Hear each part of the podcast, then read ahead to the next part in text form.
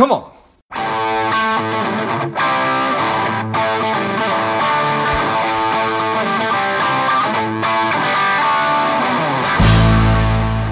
Welcome to Money Savage, a savage approach to personal finance. This is George Grombacher, and the time is right. Welcome today's guest, strong and powerful Megan Gorman. Megan, are you ready to do this?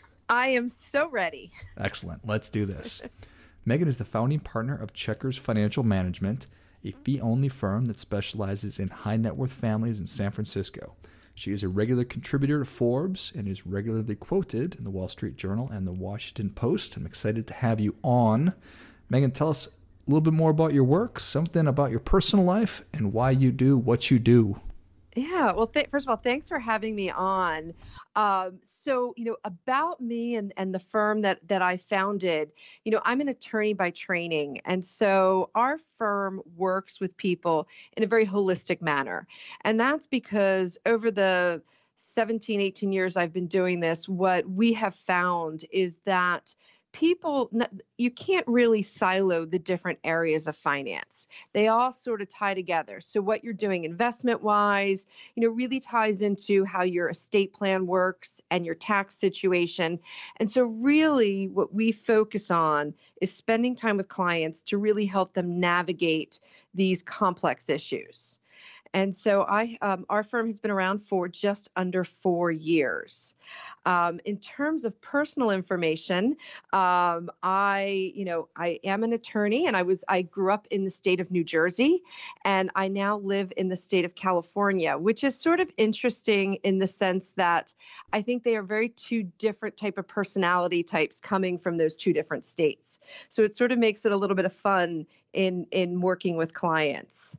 Um, so I hope that that answers your question. Oh, for sure. Yeah, I think that uh, certainly East Coast, West Coast is going to be different, and I also I also really think Megan that depending on what part of California you are in is probably going to be a different experience as well. So totally, yes. I used to live in Southern, now I live in Northern, but I'll probably end up back in Southern. I, I can't give up the every day being sunny and 70 degrees. It is awfully tough to beat that. it is. So. Got it. Well, I, I certainly appreciate uh, whenever somebody's taken the time and the effort to to get a high level of education, and I'm sure that your legal background has served you very well in the space that you're working in now. And I also appreciate the fact that so so many different people working in the financial industry, or just I guess when you're working with people and their estate and their money, it is very siloed. Mm-hmm. And I think that there is immense value in being able to take a step back and looking at the big picture, but that's not easy. Yeah, I mean, I often will tell people that you know, even though I work with numbers, really my job is much more psychological because anyone could go and read a book on what to do financially. I mean, there's a ton of great books right. out there, uh, blogs, websites, podcasts, but a lot of times it's it's connecting with someone on an emotional level and trying to understand what motivates them, right? What what all of us have a, a, story from our childhood related to money. And that story makes an imprint on us. And, and trying to understand you know does money come from a place of empowerment? Does it come from a place of fear? And and, and really understanding how people have their relationship with money and then using that to push them in the right direction. Um, and, and, and, it's just fascinating to me because I, I'm very fortunate. I work with very wealthy people. And, you know, the big secret about working with the wealthy is they have the same issues right. as most other Americans. It's just sometimes they have another zero on the end, but it, it's the same stuff. We're all frightened of running out of money, of not being able to retire, of of and, and you know we spend too much money. That's that's probably the thing I spend the most amount of time on is oh we're spending way too much money, um, and, and and it's it's common issues across the board. Got it. No, I, I appreciate that very much. Do you find that that when you engage people in conversations about their their history growing up with money, that they're accustomed to having those conversations, or is it more of a departure and a little bit different than they're used to? You know i think first of all money money is in conversation all the time right? I mean even if you if you read the, a newspaper a magazine anything online you're, you're there's always a note on finance. So i think when you know what people are not accustomed to is having direct questions of tell me about you know how you first started interacting with money. Um, but once they start to tell you about their experiences, you know, it, it's enlightening for them because they've often never, you know, they might have thought about the story, uh, but they've never actually verbalized it and, and hmm. sort of put it out there. And you know, it, it it it allows them on, particularly with the more positive stories, to connect with it. Um, you know, and on the more negative stories, because there are people out there who, you know, the first time they came in contact with money and finance, it was it was negative.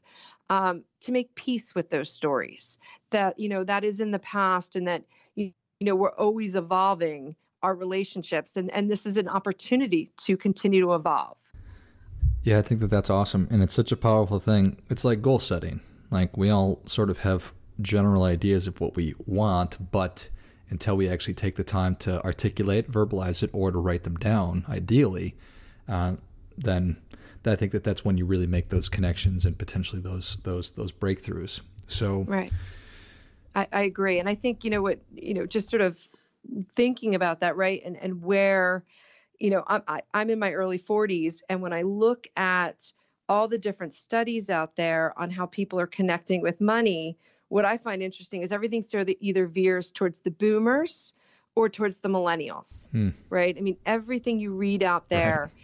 And there's a group out there that I think really could connect better with their money if they actually, you know, I think we're we're focused on more. And that that that's my generation, which is Gen X. And and George, I think you might also be a member of Gen X. I, I 100% am proud card carrying member, Megan. me too. Me too. I would I wouldn't want to be any other generation, but you know, if you think about people's money stories and then how they interact with money, you know, millennials, and I work with a group of millennials, you know, they are they, they focus on money very differently. They're very app based. They sort of get the financial planning part of it. And, and boomers, you know, they're look, they're, the pressure's on them right now about retirement. So they're talking about money so much. But, you know, we grew up in, you know, the late 80s, early 90s, and we're sort of that weird sandwich generation. And, you know, for a lot of us, I think we experience money very different than the two generations that surround us. And and what I'm not sure is is Gen X having a lot of the key conversations to help them on the path of financial success? Interesting. Yeah. Hmm. I, I, think that it, that's that's very interesting because everything you talked about is absolutely correct. Coming out of uh, uh, the baby boomers, obviously their parents lived through Great Depression and World War II, and so they were living through that. And now millennials are are, are, are not doing that, and they interact right. with uh, technology so much greater than any generation does. So I think that's interesting. I've never considered it.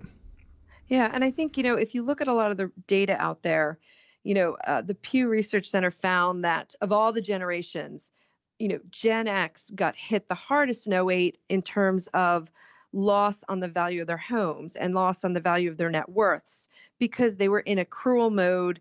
And so they had stretched to buy houses and then to have they had the bottom fall out.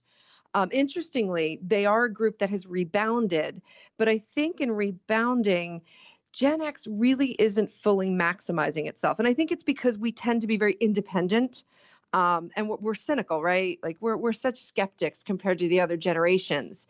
And I think you know for Gen X, what we really need to focus on as we sort of enter, and I hate this term, but we sort of enter our middle age. Um, I know it's dreadful, right? It's like, oh my God, I still feel like I'm 16. But I think what we really have to focus on is defining ourselves financially different from the other two generations. And I think if, as a Gen Xer, you know, the two things that I think can really make Gen X successful in retirement and be tax efficient, which is very important, is using the right tools. And I think the two tools that are out there are one, Roth 401ks and, and IRAs, and two, health savings accounts. Um, both of these tools, if you fund them today, fund them early, um, maximize what you can do there can really benefit Gen X in 20, 30, 40 years down the line. And I think we have to think of ourselves independently in the sense that we might not do all the things that boomers do or millennials do, but we've got some tools there that can help us retain our independence. Got it. I think that that's an awesome way to look at it. And in I I think that probably people have a better understanding of of the Roth IRA and the Roth 401k option. Probably less so with HSA, but there are huge opportunities there. Oh, huge. I mean, I'm a huge advocate of HSAs primarily because they are tools that were not made for the boomers, which seems sort of funny to think about, but boomers are too late for health savings accounts because what happens is a health savings account requires you today to look at your healthcare situation. And if you're relatively healthy, you have the option to take on a high deductible healthcare plan. And this is important because we're coming upon open enrollment. So if you choose a high deductible plan, you can set up an account called a health savings account. Sometimes they're often they're also offered through your employer. And you can put money in pre-tax, you get a tax deduction for it. It grows tax deferred. And when you take it out for medical expenses, it comes out tax free. But here's the interesting quirk at age 65, it converts to an IRA. So at 65, you can still take the money out tax free for medical expenses, or it's like an IRA and you pay Fed tax and state tax, and the money can come out and you live off of it. And so for Gen X, you know, this is a really great vehicle provided they do two things with it, which is one, try to do the max funding, which is 6900 for 2018, and two, actually invest the monies. I think less than 3% of all HSA holders are investing the funds, which is a huge mistake. But if wow. you think about it, George, you know, what happens is they put this money away and at age 65, if they need it just for medical expenses, it's there and it's tax free. And if they need it for retirement, it's also there. And so it really starts to help Gen X because most of them, I think the median savings for Gen X has found to be, to be about $72,000. And that's pretty scary. Right. Now, when you say that only 3% of uh, people with um, HSAs actually have the money invested, mm-hmm. is that just because they haven't allocated the money? How does yes. that? How, mm-hmm. okay, mm-hmm. it's exactly. You know, the, these plans have evolved over time.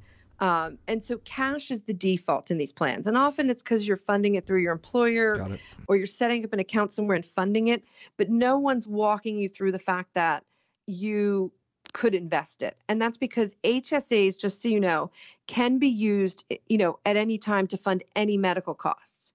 So people keep it in cash because they think they can you, you know they can use it to pay their current healthcare costs.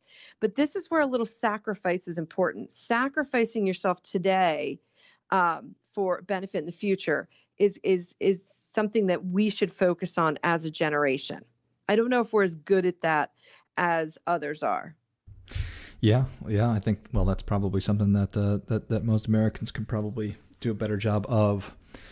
When you're talking about doing mm-hmm. more holistic planning for mm-hmm. people, mm-hmm. talking about helping make sure that all the different silos, your your investment planning, your estate plan, um, any family planning you're doing, are all congruent. Is one of the big challenges of that actually getting people to take action and get it done, not unlike taking the next step of allocating your HSA? Yeah, I mean, execution is the hardest part of the entire financial process, right? Because you can read great ideas, you can hear someone advise you, but if you're actually not moving forward on it, it's a huge challenge. So, you know, what I often tell clients this is, you know, you can work with different people handling different aspects of your financial life. But one, you've got to pick one person who who sort of sits in the middle in that quarterback role whose advice is the one that you listen to, right? Because otherwise the noise gets in the way. But but the other part of this is the person you pick to advise you has to help you with execution. And I think that, you know, one of the dangers when you apply that to Gen X is we're very cynical, you know, we're, we're sandwiched between these two very loud generations around us.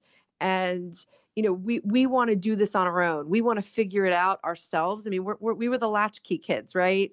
We were always the ones. You know, I, I got to tell you, you know, as you watch people today, we didn't have coaches for everything. Right. We didn't have people help us with our college applications.